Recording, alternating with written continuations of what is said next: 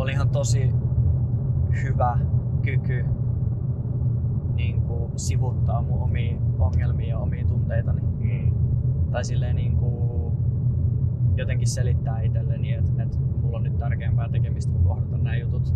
Mm. Ja mä tosi paljon niin kuin, distractaan itteeni erilaisilla ärsykkeillä. Oli ne sitten niinku TV-sarjoja tai podcasteja tai ulkona käynti tai kavereitten kanssa hengailu tai ihan mitä vaan muuta kuin se, että mä kohtaisin sen tunteen, sen melankolian, melankolian tai sen surun tai ihan minkä vaan muu. Ja varsinkin tässä maailmassa, kun meillä on koko ajan kaikki järsykkeet ympärillä, niin välillä sun on pakko vaan istua sun niinku sängyn reunalla ja tuijottaa seinää ja Niin. niinku olla sun oman pään sisällä. Se on ehkä niinku asia, mitä mä oon pakoillut tosi paljon.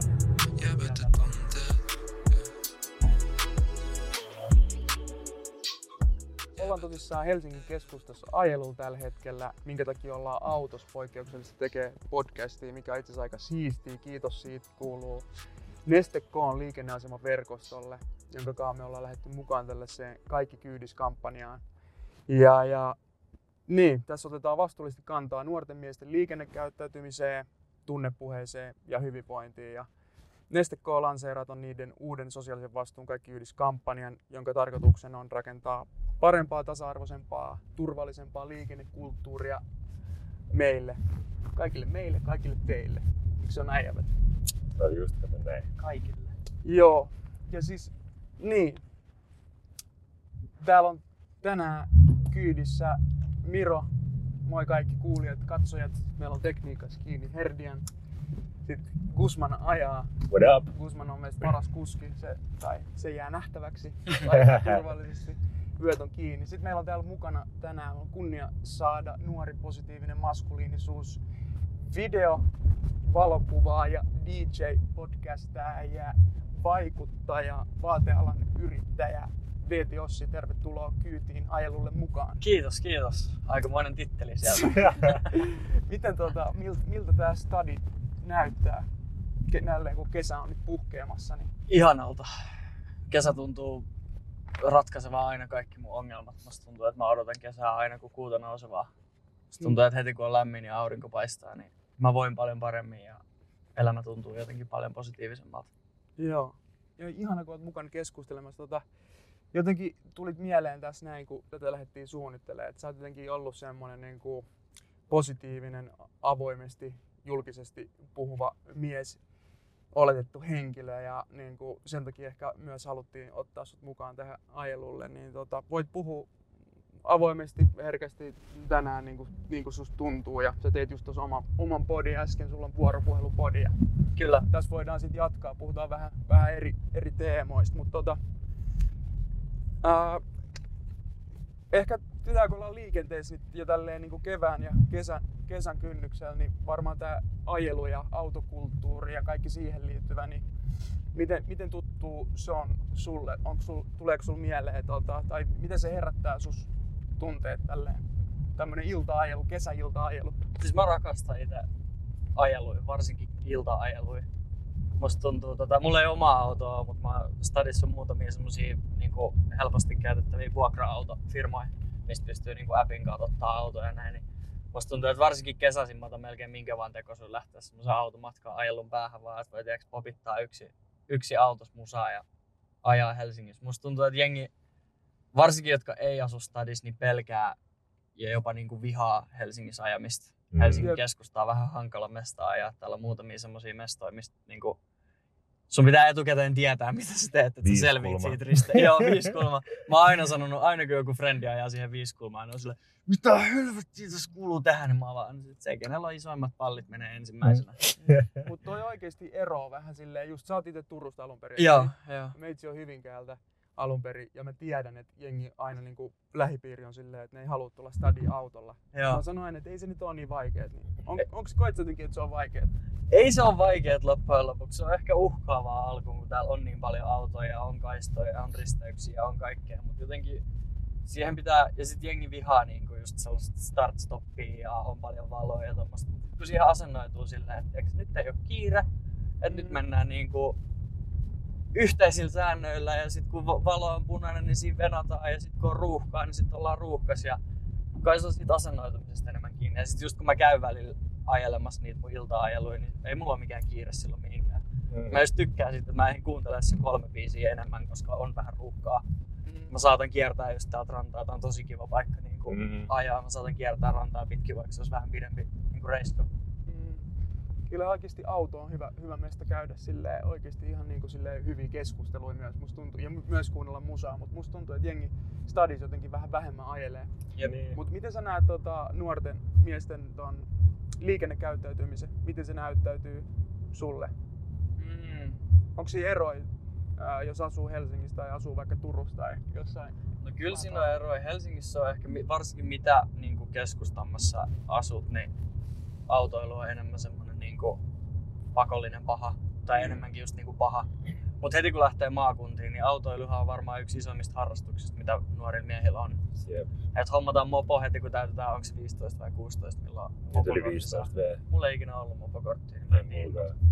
Mut ja sit kun saadaan ajokortti 18 vuotia, niin hommataan auto ja sit ollaan ylpeitä siitä. Mulla ei ole ollut mopokorttia just sen takia, kun mä asun, asuin Turussa niin keskustassa, että mä tarvinnut sitä oikeastaan mihinkään.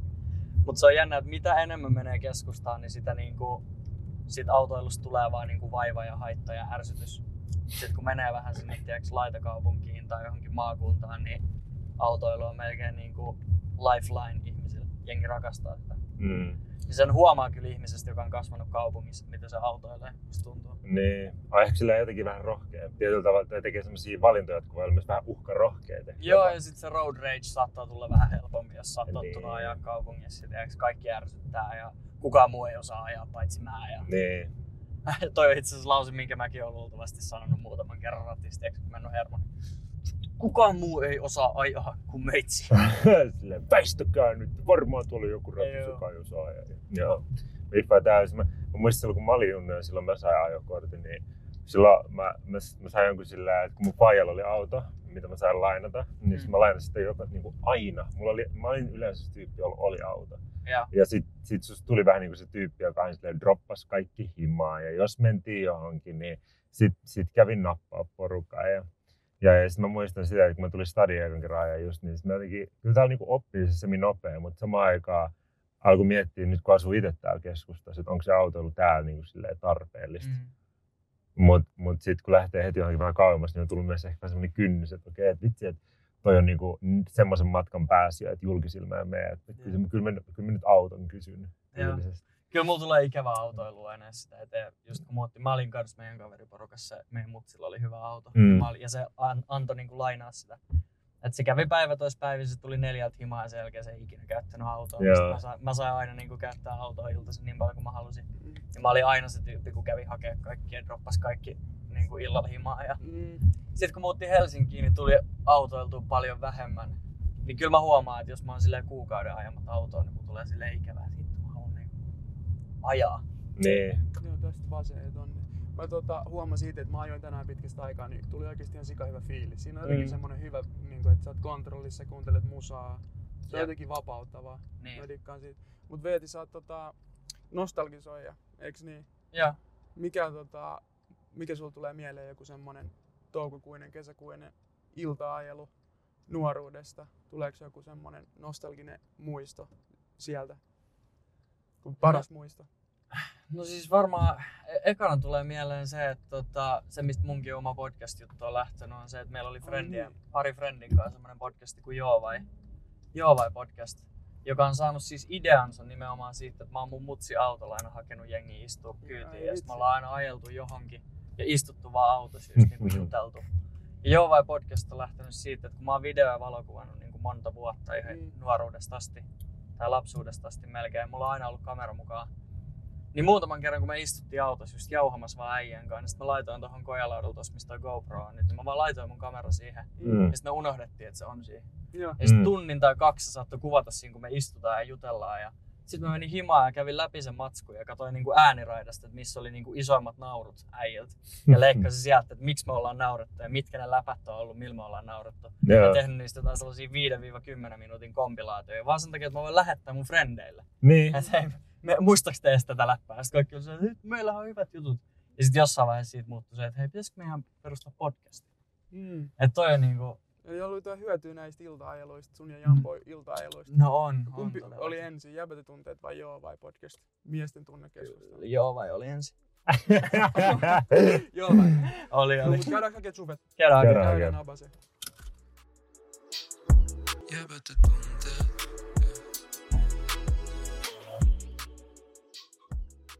Kun sulla on kuitenkin ollut kaksi podia, nyt sulla on sun uusi podi. Mm. sit siinä sä käyt aika paljon just läpi sitä sun omaa, maailma, niin kuin omaa tunnetyöskentelyä ja sun omaa niin kuin tarinaa ja sitä, että mistä sä oot tullut ja mihin sä oot menossa ja mitä sä oot nyt. Mm. Niin, niin kun sä olit nuorempi, oliko sulla jotain semmoista vallitsevaa tunnetta, joka sillä vähän niin kuin väritti sitä sun tapaa katsoa maailmaa?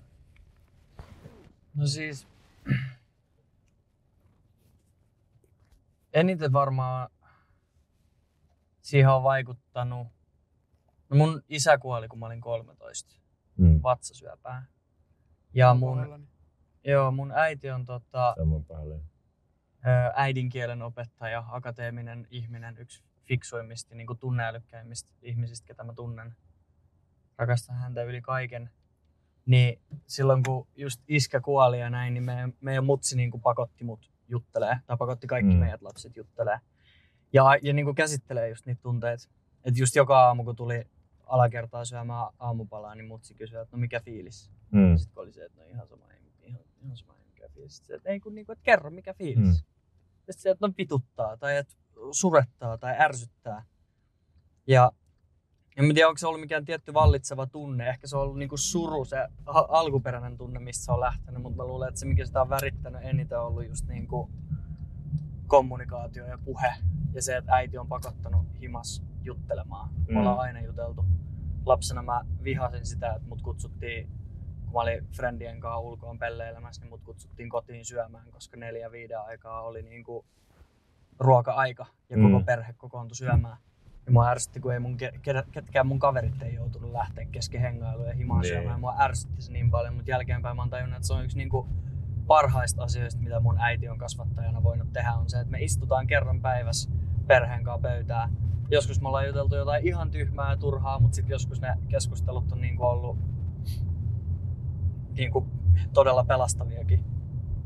Et varmaan tuommoisesta niinku nuorena miehenä koetusta menettämisen traumasta ja surusta ja tuommoisista tunteista ja niiden purkamisesta se kaikki on lähtenyt. Mm. Että on tajunnut sen, että, että tunteiden tunteminen ja niiden käsittely on tosi tärkeää. Mm. Wow. Joo. Vitsi miten hyvin sanottu ja vitsi miten hyvä, hyvä niin, tai niin kuin, että sun mutsi on niin kuin nähnyt ton ja tehnyt ton, niin miten arvostettavaa se on Jep. oikeesti. Ja silleen on jotenkin ihana myös nähdä silleen, että kun miettii vaikka silleen itse, mä välillä mietin sitä, että kun on ollut vaikka silleen junnu tai ollut teini ja sit äiti on sanonut tai jompikumpi vanhempi on sanonut jotain ja sitten on vaan reagoinut suoraan sillä ärsytyksellä tai semmoisella vitutuksella tai semmoisella niinku vihalla, eikä edes kuunnellut, että mitä niillä on niinku oikeasti sanottavaa. Ja sitten lähti mie- miettiä jälkikäteen, että ei vitsi, että kyllä ne on tehnyt paljon vaikka hommia esimerkiksi siinä, että ne on vaan niinku nähnyt jotain, mitä mä en ole niinku itse tunnistanut ja Mm. niinku pakottanut tietyllä tavalla sanoa sen asian, vaan sen takia, että ne rakastaa. Joo. Ja se on sille jotenkin mun mielestä ensimmäinen, mä jotenkin näen itse, että, silleen, että se on niinku ensimmäinen semmoinen hetki semmoiselle aidolle yhteydelle. Joo. Tulee siitä, kun jompikumpi vanhempi tai molemmat vanhemmat tai joku kasvattaja, ne ei välttämättä se, mutta näkee sut silleen ja, ja pystyy niinku käydä sun kanssa semmoisia keskusteluja tai edes pystyy raottaa sulle sitä ovea, että millaista se voi olla, kun sä pystyt puhumaan niistä vaikeista. Mm. Toi, kun sä sanoit, että ensimmäinen reaktio usein on, että vastaa sillä ärsytyksellä. Meidän mutsi sanoi aina, että vanhemmuus on maailman epäkiitollisin duuni. Mm. Et jos sä haluat niinku mainetta ja kunniaa, niin vanhemmuus ei ole se, mistä sitä saat. Mm. Et se tulee aina olemaan semmoista vastahakosta ja teini, teini poika varsinkin taistelee ihan mitä vaan vastaan, mitä sillä koitetaan antaa. Siis, Mut se on niinku, mä oon tosi kiitollinen siitä, että meidän mutsi on silti tehnyt sen duuni aina. Mm. kuka tää sun mutsi on? Kuulostaa ihan koutilta. se on se on. Mä oon pyytänyt sitä mun podcastiin vieraaksi, mutta se on sanonut, että ei se, se ei uskalla tulla. Sitten nyt jos se kuuntelee tän, niin sit mä, sä voit sanoa, että silleen, Kusmanen Miro oli sitä mieltä, että kannattaa. Hei, nyt mun on pakko kysyä, kun sä puhuit sun äidistä niin kauniisti, niin muistatko tohon niinku, kun ajokortti on myös semmoinen jotenkin aika, tai 18 V täyttäminen muutenkin herkkä aika. Mm. Tuleeko sulla mieleen mitään muistoa siihen liittyen niin kuin ajelun aloittamiseen? Siis mun Sun äitihän mut- opetti mut ajaa. Okei. Okay. Mm. Joo, se hommas. Meitä on kolme lasta. Mä, veli ja sisko, mä oon meistä nuorin. Me ollaan kaikki kahden vuoden välein. Niin meidän mutsi hommas ajo-opettajan pätevyyden ja tota, manuaalivaihteisen auton, vaan sitä varten, että se voi opettaa meidät ajaa. Mm. Yksi sen takia, että hän oli sitä mieltä, että hän opettaa meidät ajaa paremmin kuin joku aut- autokouluketjun, tiedätkö, opettaja, jota ei oikeasti kiinnosta vittuakaan, joka on tehnyt sitä 20 vuotta jo. Mm. Ja kaksi sen takia, että siinä säästi rahaa. Joo. Niin tota, se opetti ensin mun broidi ja sitten mun sisko ja sitten viimeisenä meitsin. Ja sitten itse asiassa vielä mun sisko puolenkin.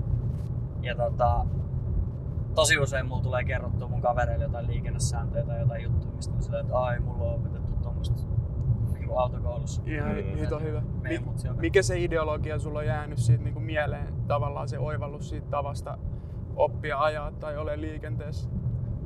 No siis ehkä se käytännöllisyys. Mun äiti on tosi käytännöllinen.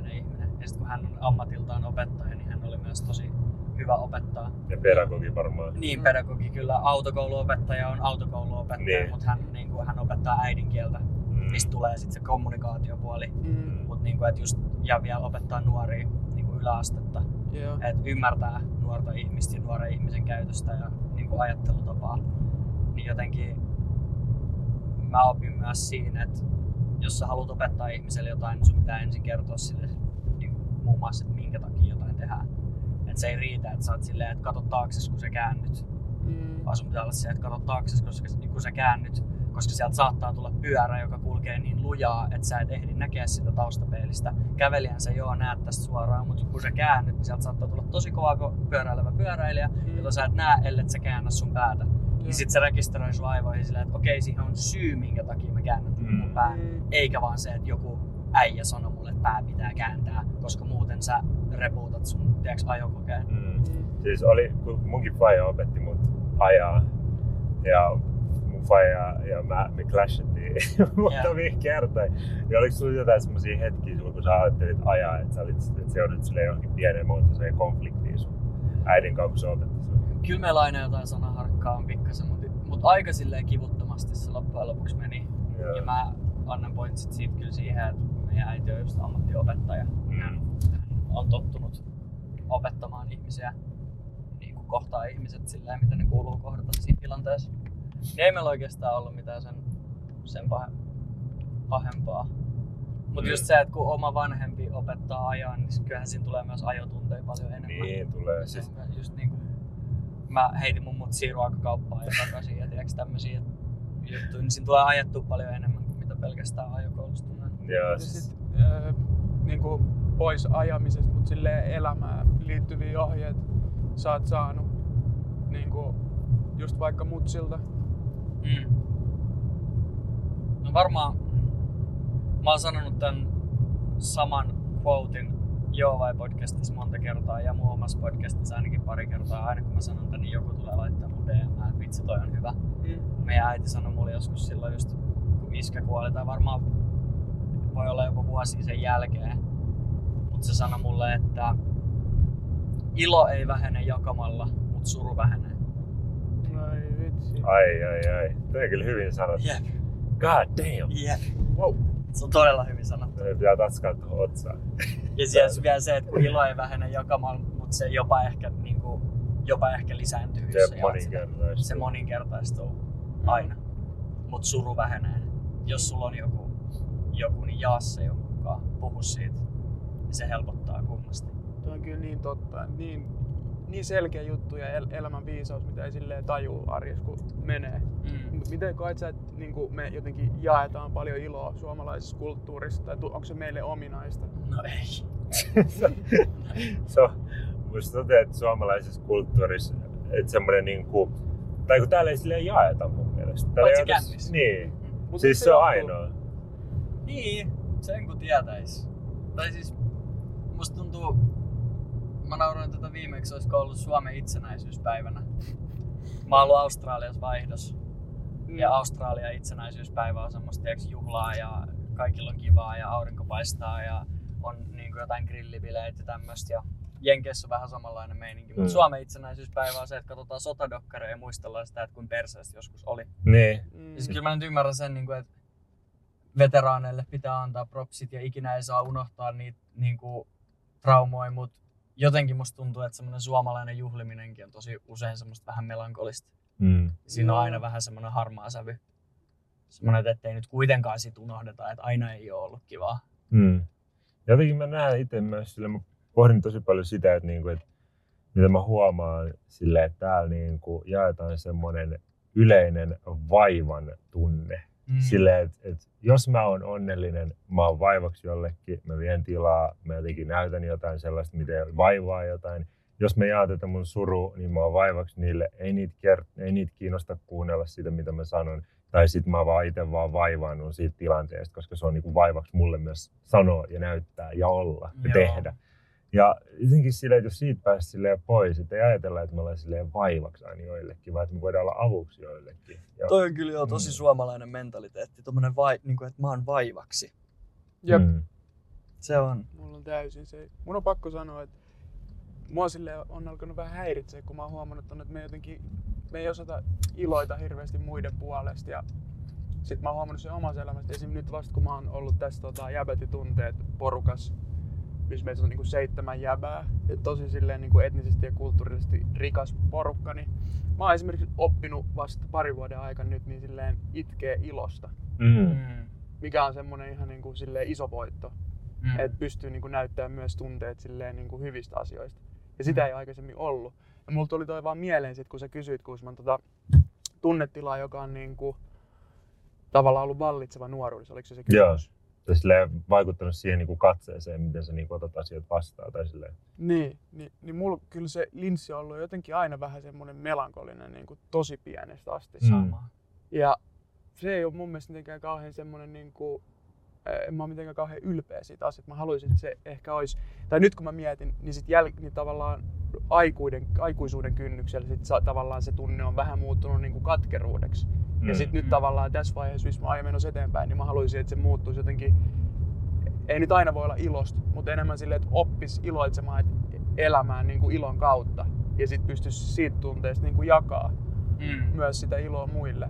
Et se Mm. on kyllä semmoinen, mitä niinku jotenkin haluaa, ja miten haluaa myös kasvattaa ehkä omia mahdollisia tulevia skidejä. Mm. Joo. Tämä on sata prosenttia. Mun mielestä niin kuin, mulle henkkohtikin onnellisuus ja ilokin on silleen täysin kaksi eri asiaa. Silleen, että, että, että, että ihmiset ajattelee silleen, että vitsi, että kun, vitsi kumpa mä oisin onnellinen. Siis niille tapahtuu hyviä juttuja, mutta ne ei pysty olemaan iloisia. Jep. Et sillä, että se onnellisuus on joku semmoinen end goal, mutta sinne kaikki välietapit nähdään sellaisen, että nämä on vain silleen ohimeneviä juttuja, jotka silleen määrittelee tämän hetken, mutta ne ei ruokit sitä mun onnellista mm, kuvaa siitä jostain olemisesta tai olemuksesta tai vaikka silleen ympäristöstä. No se mitä haipaa. sä sanoit sun podis just mun mielestä kuvasit aika hyvin, jos mä en muista väärin, niin kuin onnellisuuden. Niin mitä se on sulle? Tai mä haluan kuulla teille mo, niin kuin molemmilta, että mitä se on teille onnellisuus. Niin mä en jotenkin... Mä en just osaa ajatella sitä, että onnellisuus olisi joku end goal tai että se olisi joku tila, minkä voi saavuttaa ja sitten kaikki on hyvin. Koska aina elämässä tulee ylä- ja alamäkiä ja kaikki muuttuu ja energiat muovautuu, mutta kyllä mä, mä, näen, mä näen onnellisuudet enemmän sellaisina niin kuin ohimenevinä pilkahduksina ja sellaisina hetkinä. Mm. Ja just se, mitä mä taisin siinä podcastissa sanoa, on, että, että onnellisuus pitää jotenkin osata ehkä silleen ottaa vastaan, silleen hyväksyä. Mm. Se on niinku e- ehkä niinku puhtaimmillaan se on sitä, että sä oot tässä hetkessä nyt ja sä katsot ympärillesi ja sä oot Mm. silleen, että mä oon nyt tässä ja Mm. kaikki on hyvin mä oon onnellinen. Mm. Ja sit ei se, ei se jatku loputtomiin. Sä tuut olemaan surullinen.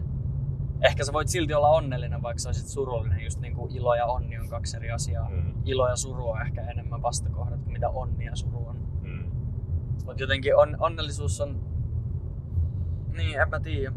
Musta tuntuu, mitä sä sanoit, Miro, niin musta tuntuu, että munkin ehkä eniten elämää on just värittänyt semmoinen tietynlainen melankolia tai, tai suru Mm. tosi paljon. Just sieltä 13-vuotiaasta lähtien varmaan, kun menetin isän.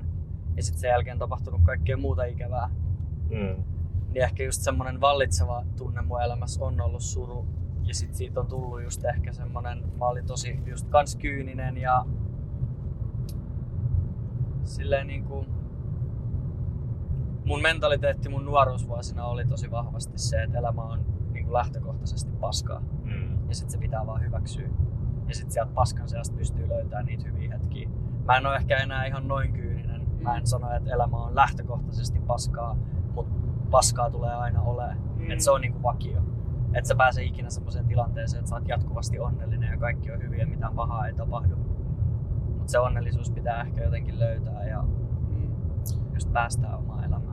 Ja sit mä jotenkin ajattelen itse silleen, että siinä matkassa kun tekee vaikka itse tutkiskelua tai kasvaa ihmisellä tai mitä vaan, niin oppii semmosia coping-mekanismeja, jotka ei tuu sen surun kautta. Mm. Ja sit kun sä opit niitä tai sä tunnistat niitä, niin sit sä niinku pystyt asennoitumaan myös niihin epäonnistumisiin tai niihin huonoihin fiilikseen vähän niinku silleen pehmeämmällä kädellä. Silleen, ehkä ei vähän suoranaisesti silleen, että okei, tää nyt oli hyvä juttu, vaan sillä tavalla, että sä pystyt olemaan vähän niinku armollinen myös itselle silleen, että okei, nyt mulle kävi näin ja mä yritin vaikka parhaani Mm. ja tää ei niinku määrittele sitä. Tai ei tää niinku tunnetila ei vaikka määrittele tätä mun ää, koko hetkeä tässä. Että mä en nyt oo silleen vaikka ihan paskana. Että mulla on silleen, joo, muuhun sattui tai muuhun, muuhun kolahti, mutta mä en oo silleen paskana. Ja, ja myös sen, niin että että et pääsee semmoisesta tietynlaista niin traagisuudesta myös eroa, että ajattelee itseänsä jotenkin tosi traagisena ihmisenä jossain määrin. Niin, niin sit, et, se, et siihenkin niin jotenkin semmoinen Keillä ei nyt niillä ei niin välttämättä hyväksymistä, on se varmaan hyväksymistäkin sillä, että, ot, niin kuin sulauttaa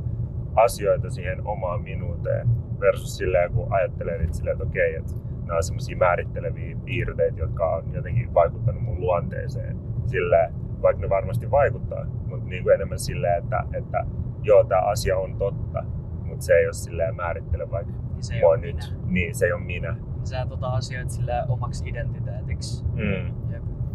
Ää, minkä ikäiseksi sulla oli Veeti sellaista fiilistä, että tavallaan kun niinku oli haastavaa, tai mikä tavallaan sai sut sem- semmoiselle tielle siitä, että sä niinku hiffasit, okei, okay, tätä on, aina on varjoa ja valoa, mutta silleen, että voi päästä parempaan paikkaan itsensä kaa ja kohtaa ja käsitellä ja muuta. Oliko se tapahtuksia jotain sellaista niin kuin äkillistä ajatuksen muutos vai tuliko se vaan pikkuhiljaa tavallaan vuosien mittaan? Kyllä se tuli pikkuhiljaa vuosien mittaan ja sekin on aika uusi juttu, että mä oon niinku...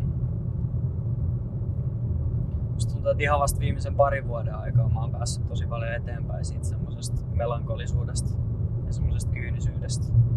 Joo. Niinku,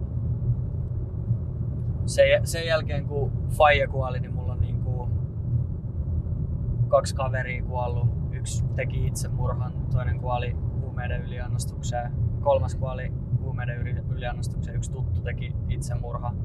Mun kummitäti on kuollut, kaikki isovanhemmat on kuollut. Mä olin jossain kymmenes hautajaisissa mun elämän aikaa. Wow. Ja sit kun ne on semmosia tapahtumia, että ne ei ole oikeastaan niinku kenestäkään riippuvaisia. Mm. Että tommosia niinku elämää, su- niinku kirjaimellisesti elämää suurempia asioita. Mm. Niin sit kun sä et voi syyttää oikein ketään siitä, että okei, että mua on kohdeltu nyt kaltoin tai että tää ihminen teki mulle paskat, vaan sä oot vaan silleen, että okei, un- universumi nyt jako mulle tämmösen käden. Ja se on tosi vaikea asia sille ihmismielelle käsitellä, että on jotain noin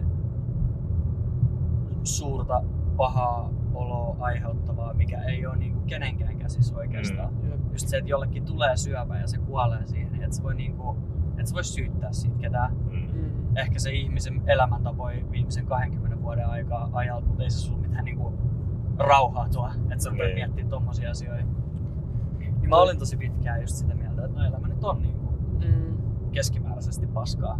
No ja siis onhan toi ihan sika paljon yhdelle ihmiselle. Niin, Mä oon monta pahoillani, että sä menetystä. oot joutunut käymään noin paljon menetyksiä läpi. Mä kiinnostaa, mikä sun suhtautuminen on sitten kuolemaan. Tai silleen, miten sä näet niin kuolemaa ja monta menetystä. No siis osa elämää se on. Mm. Tai siis en mä niinku, en mä oo siitä saanut mitään, en mä oo siitäkään löytänyt mitään lopullista ratkaisua. Enkä mä usko, että mihinkään ikinä on. Mm. siitä on ollut noista menetyksistä niin, niin ikävältä kuin se kuulostaakin, niin niistä on ollut myös niin kuin hy- hyviä asioita. Mm. Ne on opettanut tai vähän niin kuin ehkä pakottanut suhtautua elämään eri tavalla. Ja, ja just tekee sitä itse tutkiskelua. En mä usko, että mä olisin näin niin kuin, tunneälykäs tai sille paljon asioita tutkiskeleva ihminen, jos kaikki noita asioita ei olisi tapahtunut. Mm. Mm. Kyllä kuolema on niinku iso mysteeri, se on mulle edelleen. Et jos niinku kaikkien näiden tapahtumien jälkeen ei mulla mitään ratkaisua siihen ole tullut. Niin.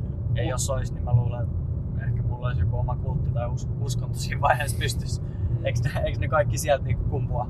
Niin. Eikö se ole se isoin ahdistus, mitä ihmisolennolla voi olla, on niinku kuolema ja tämän kaiken päättyminen. niin. Pelko myös siitä. Niin, ja pelko. Mm. Ja sen pelon jotenkin selittäminen tai rationalisointi on yleensä se, mistä kaikki tommoset suuret Ja, aatteet ja, syntyy. ja semmoinen turvallisuuden hakuisuus ja, ja johonkin tuudittautuminen, että okei Jep. nyt mä oon niinku, now I'm safe.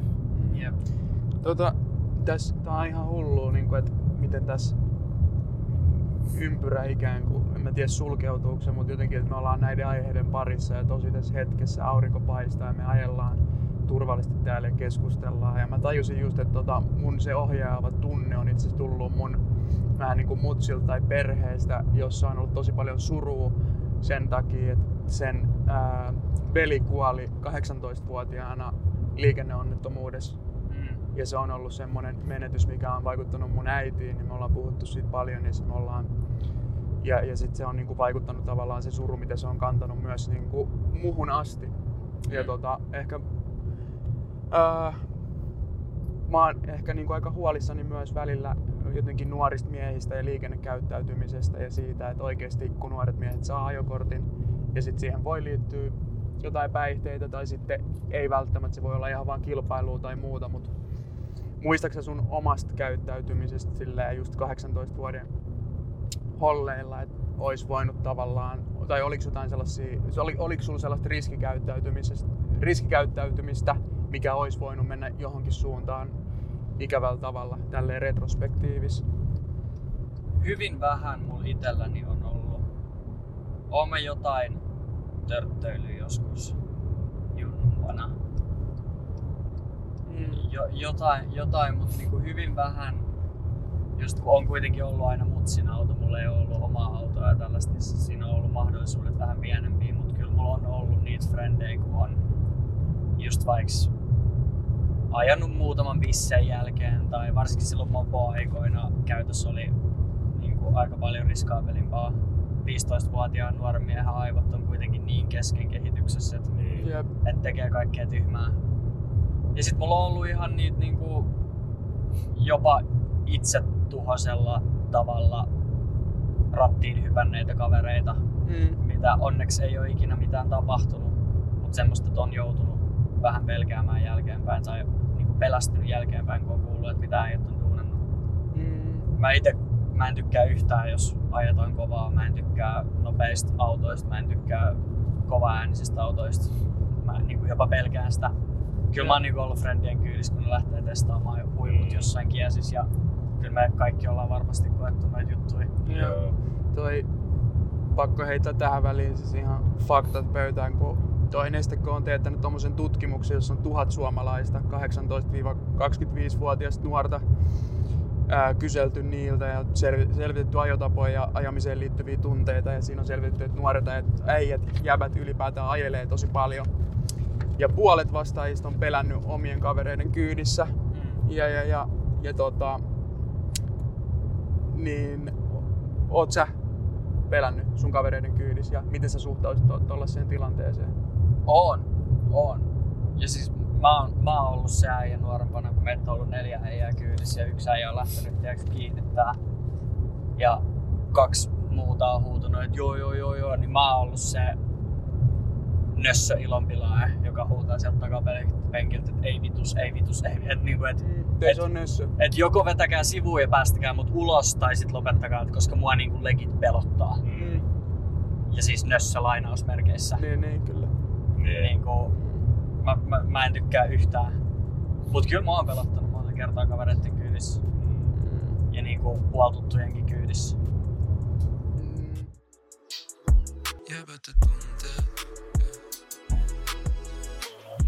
Me puhuttiin vähän tuosta niin kuin itsetutkiskelusta tuossa aikaisemmin ja mä kysyin sen kysymyksen sinulta siitä vallitsevasta tunteesta. Mua kiinnostaisi myös kysyä, että kun sä oot tehnyt sitä prosessia, niin onko se niinku löytänyt sellaisia asioita itsestäsi, jotka on sille menneisyydessä, jota on ollut vaikea hyväksyä sille nykyhetkessä? Mm.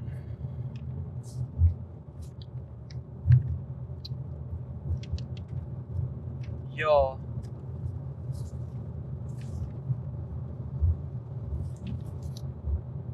On, ainahan semmosia löytyy. Mä luulen, että se on loputon prosessi, se itsensä kehittäminen ja itse tutkiskelu. Musta tuntuu, että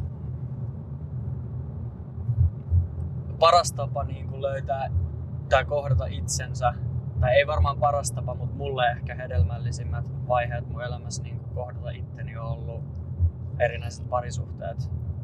Joo. Koska silloin sulla on aina se toinen ihminen peilaamassa ja antamassa reaktio siihen, että millainen sä oot. Ehkä semmonen tietynlainen niin kuin itsekkyys tai itsekeskeisyys on ollut semmonen, mikä on, on ollut vaikea hyväksyä ja kohdata ja korjata. Mm.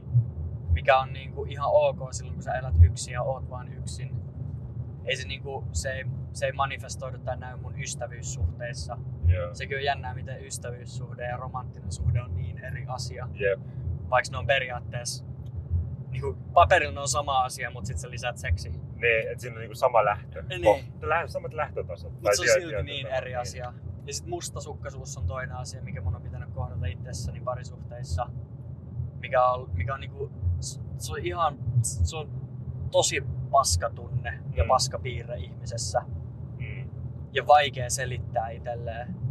Mut, mut sit kun tunteet on ylipäätään tosi hankala usein selittää.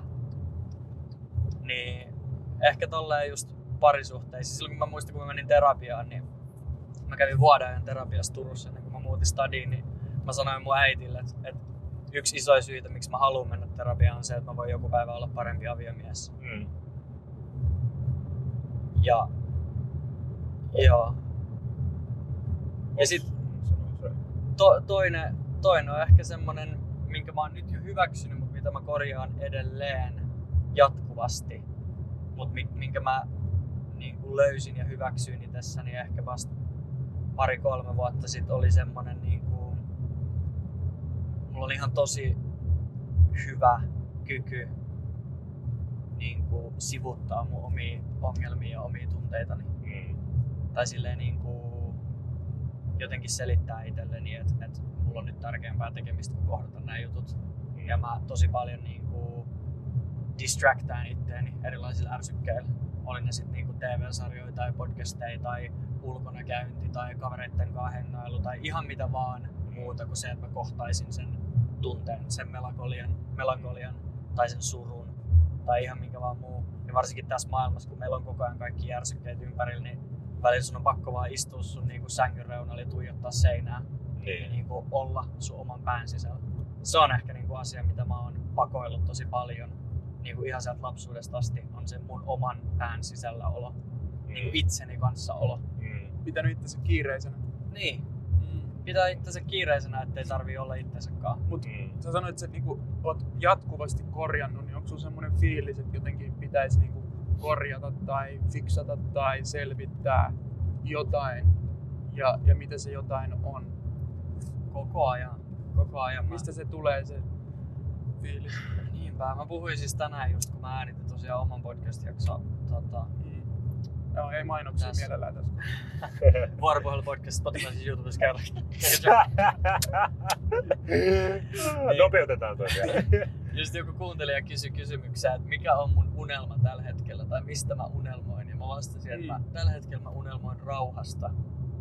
Et musta tuntuu, että melkein mun koko elämän ajan mulla on ollut niinku joku myrsky mun pään sisällä tai mä oon niinku taistellut itseni kanssa. Mm. Ja se on, se on, mun on vaikea konkretisoida sitä mitenkään tai antaa sille mitään tiettyä tunnetta tai tiettyä tilaa, mutta Mm.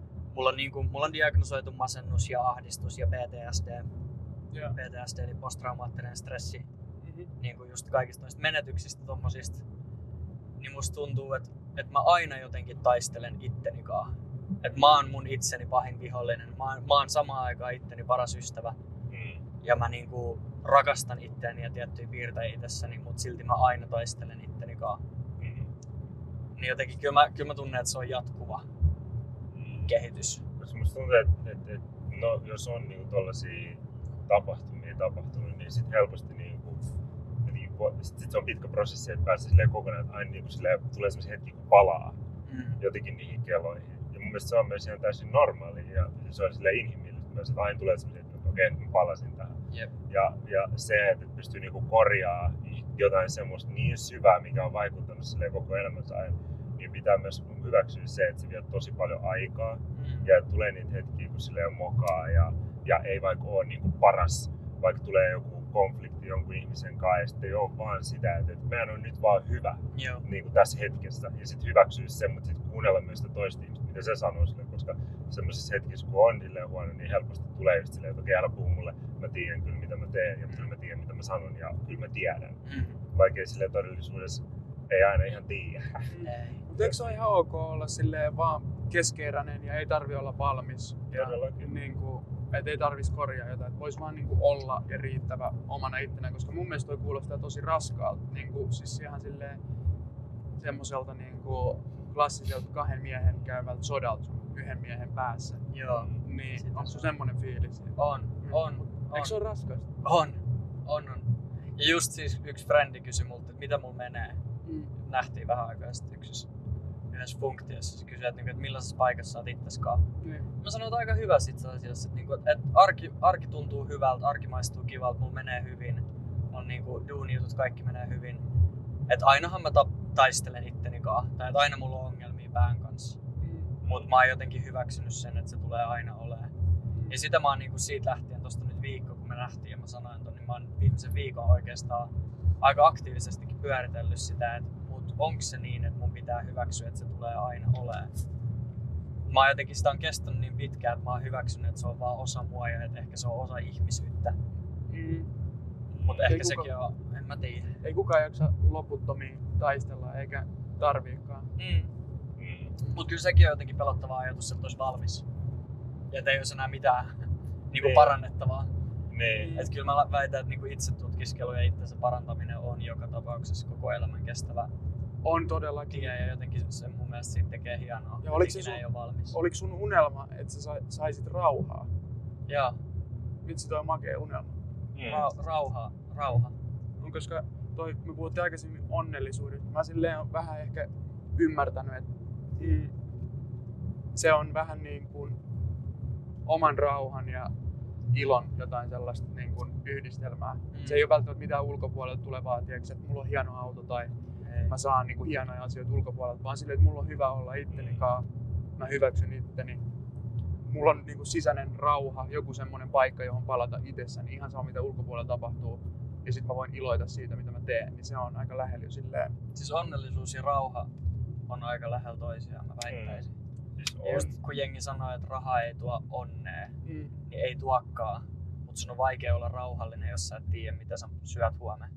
Mm. Tai sä et tiedä, mitä sä maksat sun vuokra ensi kuussa. Mm. Niin et sä on rauhallinen, sä oot tosi rauhaton Mm. jatkuvasti, jos sulla on rahaongelmia. Sitten Mm. kun sulla on se väärä rahaa, että sun ei tarvii enää olla rauhaton sen takia, niin sit sä voit ruveta miettimään sitä, että okei, mikä mun päässä on vielä, että mikä aiheuttaa rauhattomuutta mus itsessäni.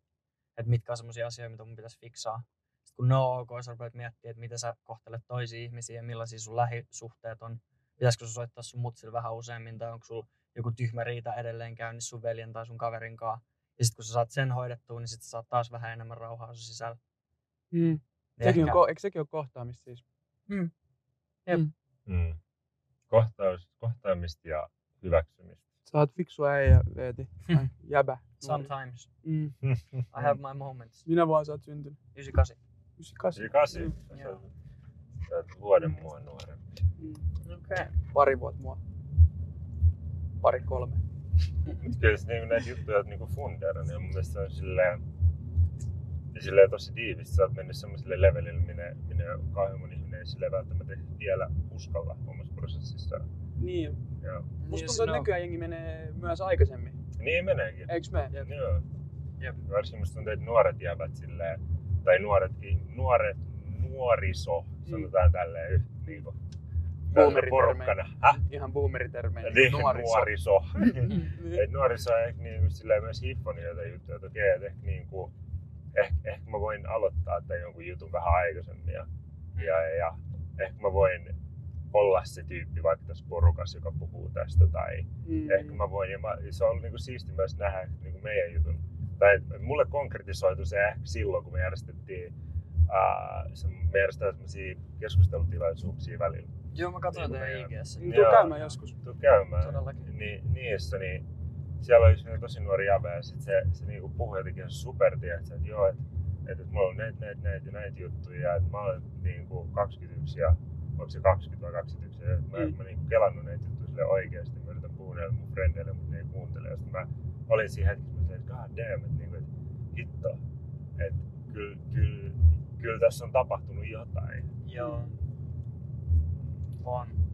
Mä väitän, että meidän sukupolvi tulee olemaan tosi murroksen tekevä sukupolvi just Mm. niin kuin kaiken tommosen hyvinvoinnin ja itsensä kehittämisen ja tämmöisen saralla. Mm. Meidän vanhemmat on kuitenkin vasta mitä ne olisi kolmas sukupolvi niin kuin sodan jälkeen. Niin, Ja jos mietitään toista maailmansotaa, että kuin helvetin isot arvet ja traumat se on jättänyt ihmisiin jep. ja kuinka paljon se niin kuin, pysyy sukupolvien mukana, koska jos sä oot ollut sodassa, niin sä oot niin traumatisoitunut, että et Mm. sä oot hyvä vanhempi silloin, tai todella pienellä todennäköisyydellä sä oot.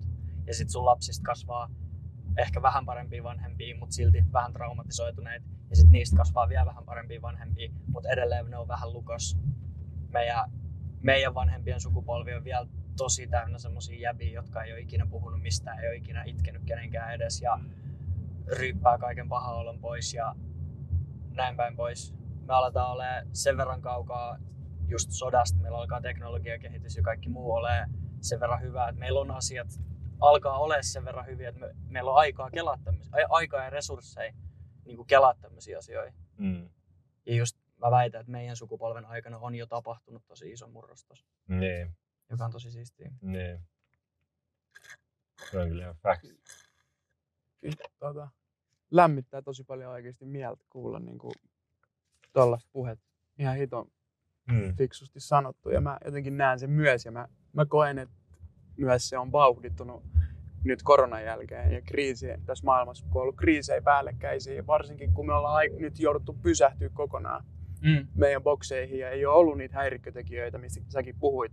Ei olla voitu juosta karkuun ja ollaan huomattu, että mitä me niinku oikeasti tehdään siinä meidän arjessa. Mm. Ja ollaan pysähdytty, että milloin järkeä, milloin merkitystä, kun samaan aikaan me ollaan kuitenkin menossa kohti aika niin kuin isoja kriisejä taas.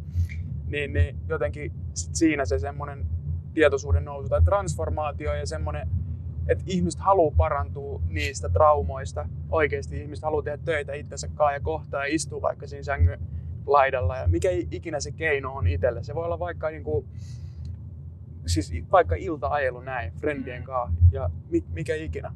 Niin tota, Meillä tulee sitten taas olla ihan omat haasteet sitten taas Niin. kaiken tämän somejutun ja teknologian ja Niin. kaiken muun saralla meidän sukupolvella ja meistä seuraavalla sukupolvella tulee olemaan ihan eri haasteet, jotka nekin on ihan järkyttäviä haasteita tulee olemaan. Mm. Mut meillä tulee olemaan tylsää, kun AI tekee kaikki hommat. sitä mä en kyllä usko, että tylsää tulee olemaan. Päinvastoin musta tuntuu, että ihmisillä on liian vähän tylsää nykyään. Kun kaiken luppuajan voi täyttää jollain. Niin toi on niin. TikToksilla. No TikToksilla muun muassa. Mut toi, mua kiinnostaa toi, kun esimerkiksi se, miten mä esittelin sut tässä, niin siinä oli joku seitsemän eri titteliä yhdessä tittelissä. Niin miten sille, kun mä koen, että jotenkin oman niin semmoisen väylän ja itseilmaisun muodon löytäminen on tosi tärkeää, että pystyy sille elää Mm. hyvää elämää, niin, niin, niin miten sä oot löytänyt sen ja uskaltanut mennä niitä kohti? Ja mitkä on sulle niitä tärkeimpiä? Mm. No mä muistan, mä muistan kaksi asiaa, mitä mä oon pelännyt lapsena. Niin kuin nyt puhutaan lapsena sillä, että kun mä pelkäsin näitä, että mä joudun jättämään mun oman huoneen oven auki, että mä näin mun vanhempien huoneen overraasta tulevan valon, koska se rauhoitti mua iltaisin, kun mä pelkäsin että mä oon ollut tosi, tosi pieni. Toinen oli kuolema, Joo. aika ironisesti. Kuolema, ajatus siitä, että joku päivä tämä kaikki, mitä mä, kaikki, mitä mä maailmasta tiedän ja Mm. elämästä tiedän, niin tulee päättyä kuin seinään ja sen jälkeen öö, ainakaan niin kuin tieteellisesti todistettuna mitään ei ole. Se pelotti mua. Ja toinen oli se, että mä elän tylsän ja merkityksettömän elämän. Mm, Merkityksetön niin kuin mulle. mm. Semmoinen, että mä en että kun mä oon mun kuolinvuoteella, niin mä oon silleen, että hitto, olisi pitänyt tehdä jotain muuta. Mm. Ja se visuaali, mikä mulla oli tosta, mä en tiedä, ootte varmaan nähnyt, mutta en tiedä muistaakseni toi ihmeperhe. Mm. Joo. on se faija.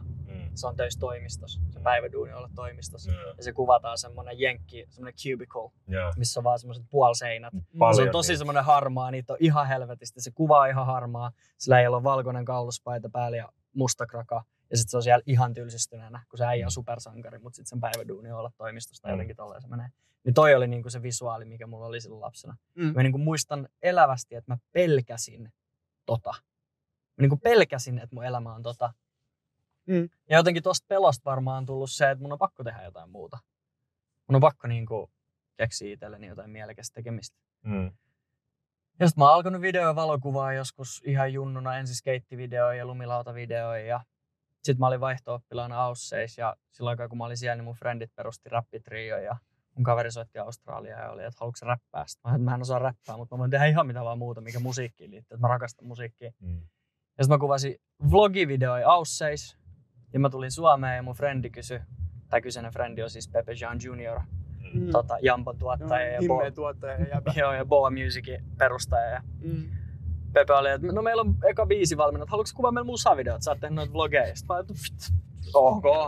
Oli semmonen tän kokoinen Sonin pokkarikamera, millä mä sit kuvasin äijä eka musavideo ja joku näki sen ja mä kuvasin toisen musavideon, joku näki ne ja sitten mua pyydettiin kuvaa jonkun baarin bileitä after movie ja sanottiin, että maksetaan 200 euroa siitä. Mä olin, että mitä?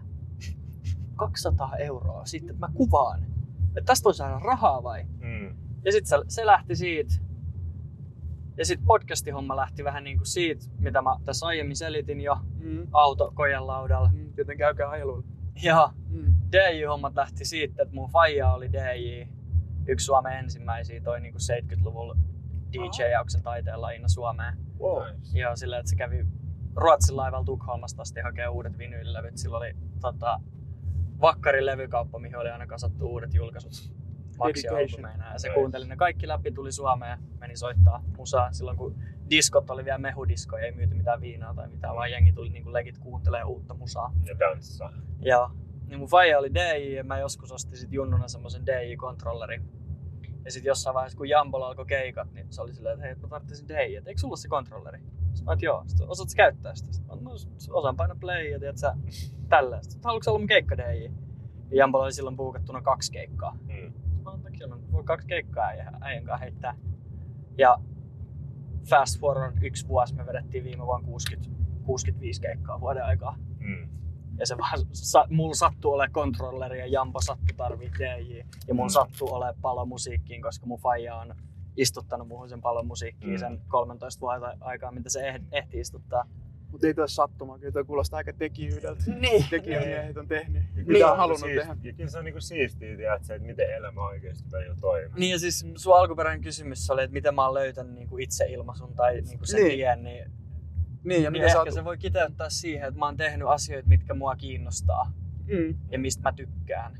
mm, Enkä mä oon miettinyt sitä, että tämän pitää nyt olla mun ura tai tämän pitää johtaa mua johonkin tai että et mikä se seuraava steppi on, vaan mä oon vaan siinä hetkessä tehnyt sitä, mist, mitä mä nautin Joo. tai mistä mä nautin ja sit se on niinku kannattanut eteenpäin. Eli sä oot niinku sisältä käsi ohjautunut vähän niinku aika vahvasti koko ajan. Joo. Onko sulla ollut missään vaiheessa silleen, että sitä sellaista niinku perusmaskuliinista juttua, että mun pitää tehdä miljoonia mun pitää saada toi rantakämppä ja hieno auto ja kaikki niinku ulkoiset jutut. Onko se perusmaskuliininen juttu?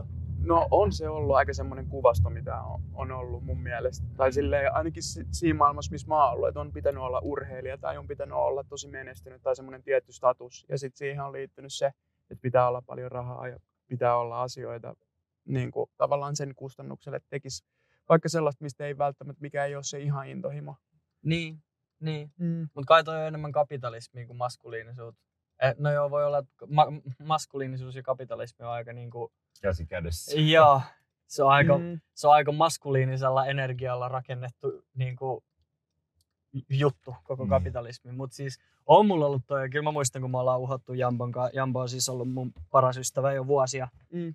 Ja meillä on ollut himassa aina vähän semmoinen meininki, että kaikki kaverit pääsee ruokapöytään, jotka haluaa, ja kaikki kaverit Mm. pääsee yökylään, jos niiden tarvii. Ja Jambo on viettänyt tosi paljon aikaa niin kuin meidän luo. Mm. Ja sitten vielä siinä on semmoinen hauska linkki, että meidän mutsi on Jambon entinen äidinkielen opettaja. Aa. Ennen kuin mä ja Jambo edes tunnettiin siis. Ai, siis- eli mun mutsi on älä tuntenut- nyt sano, että sun, sun mutsi kirjoittaa Jambon biisit. Ei sentään, mutta ehkä sillä on ollut joku pieni tiiäks, vaikutus. Sun äiti voi olla silleen, hei, tiedätkö, tuolla luo- luokassa on yksi sellainen kiva No. jäbä, joka voisi olla sun frendi. Hei Jarmo, se sä luet tällä runoja ja kirjoitat noita. Meidän mutsi ei sanonut, että tuolla luokassa on yksi kiva jäbä. Mä voin sanoa, että Jami on ollut aika vitu. Se on, Onko se ollut ja- hulttio? hän voi kertoa itsekin, joo, hulttio. Oot sä ollut kummat. hulttio ite? Joo, on ollut. Ai, ai. Mut niin, niin tota, kyllä me ollaan Jamin kanssa oltu, just Jami tehnyt räppiä ja mä oon kuvannut jotain musavideoja, niin me ollaan oltu himas mutsi silleen, että äijä, sä et tajuu, me tehdään miljoonia vielä. Kys, mutsi, sä et hiffaa. Ja sitä äiti ollut silleen, että joo joo pojat, että joku päivä teidänkin pitää niinku ottaa todellisuus vastaan ja mennä niinku oikeisiin töihin. Ja kyllä toi on kiva, että on tuommoista taiteilua ja harrastelua ja tälleen, mutta kyllä se joku päivä, niinku, kyllä teidän joku päivä pitää mennä sillä ja nykyään kun me käydään Turussa ja me mennään mutsin luo, niin Mm. ei tule paljon enää tota, tota Joo. nuottia niinku.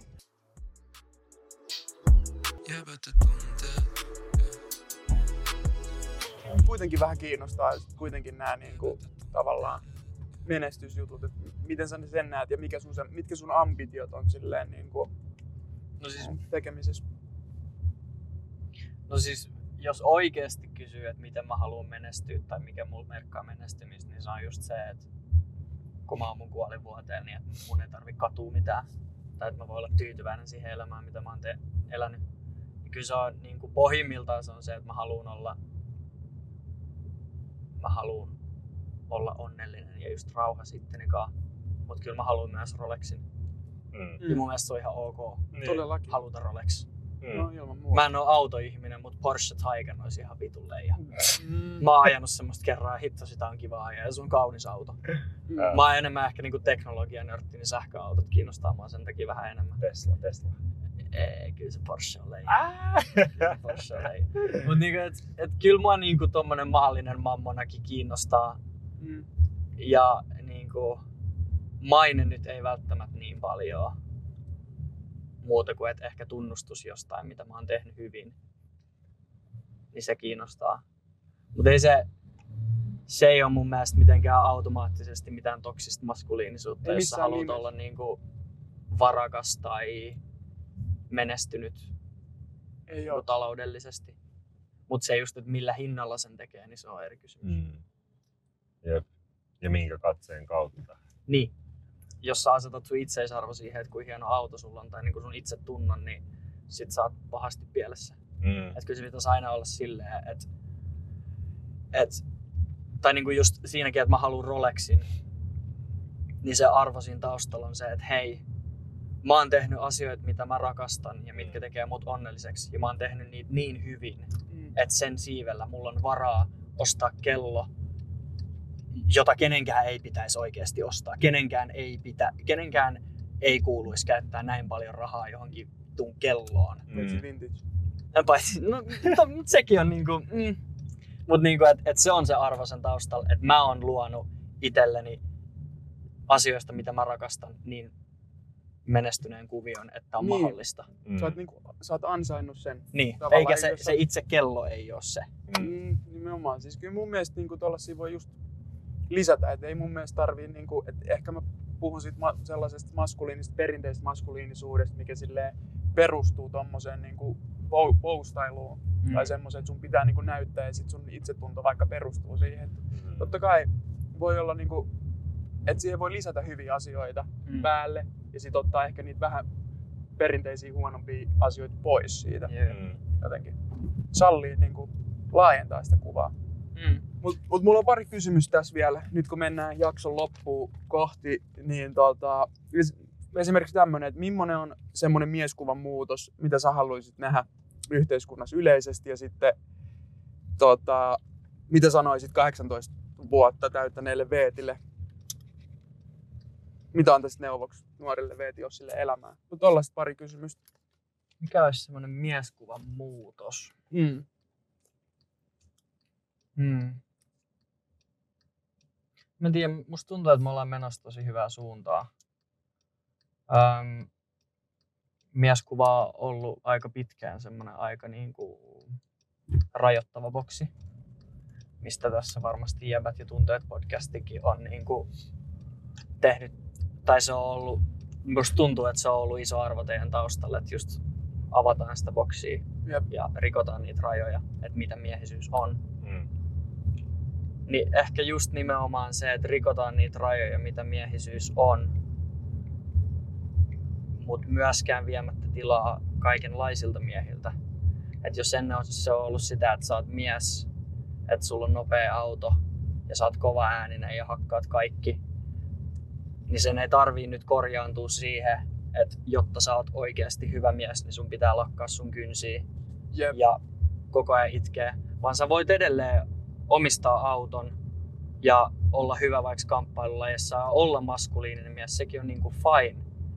Et mun mielestä kaikki semmoset liian radikaalit korjausliikkeet, tai, tai me ei kuulu mun mielestä nyt pistää miehiä myöskään siihen boksiin, että sä oot arvokas mies vaan, jos sä et oo traditionaalinen maskuliini.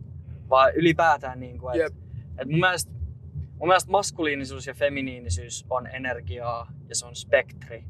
Ja se ei ole sukupuolesta riippuvainen, se ei ole riippuvainen siitä, että mihin kroppaan sä oot syntynyt tai mitä sä oot, vaan on feminiinisiä miehiä, on maskuliinisia naisia ja päinvastoin. Ja ehkä se, että niinku hy- hy- hyväksyttäisiin kaikki miehet miehinä, kunhan se ei ole sitä, toksista. Mm. Veeti, jakso lähenee loppuun. Mitä sä sanoisit 18-vuotiaalle Veetille elämään vinkiksi tai neuvo? Mm. Missähän mä oon ollut 18-vuotiaana? Mä oon alkanut just tekemään videovalokuvausjuttuja. Mä oon tullut Australiasta. Stressannut sitä, että lähdekö mä johonkin opiskelemaan vai muutaks mä ulkomaille. Mä olin Aussian jälkeen ihan varma, että mä en halua jäädä Suomeen. Mut sit samaan aikaan perheestä kaikki on käynyt yliopistot. Mä mietin, että meneekö mä yliopistoon. Kyllä mä olin varmaan aika niinku semmoisessa ihme välivaiheessa silloin. Mä sanoisin varmaan, tai ylipäätään niin kuin 18-vuotiaan nuorelle ihmiselle mä sanoisin, että älä ota elämää kauhean tosissaan. Että ei se, ole niin, se ei ole niin vakavaa.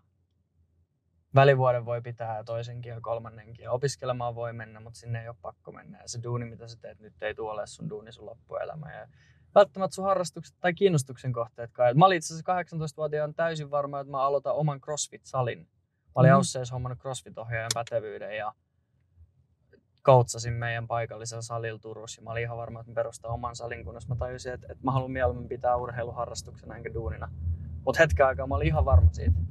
Ja ehkä mä sanoisin sille, että sen, että, niinku, että älä, älä ota mitään liian tosissaan, äläkä niinku, tarraudu liikaa mihinkään tiettyyn juttuun.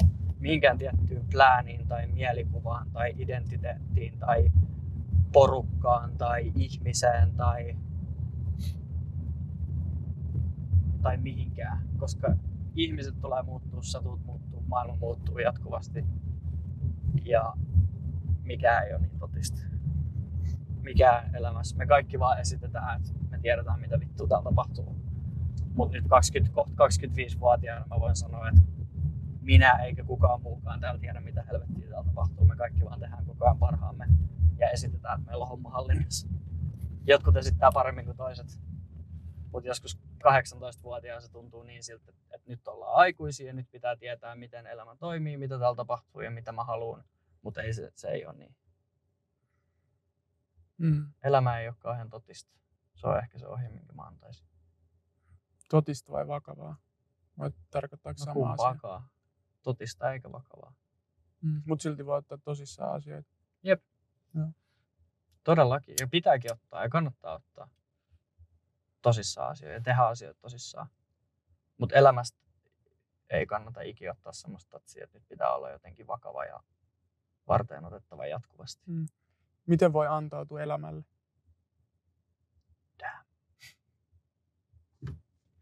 Miten voi antautua elämälle?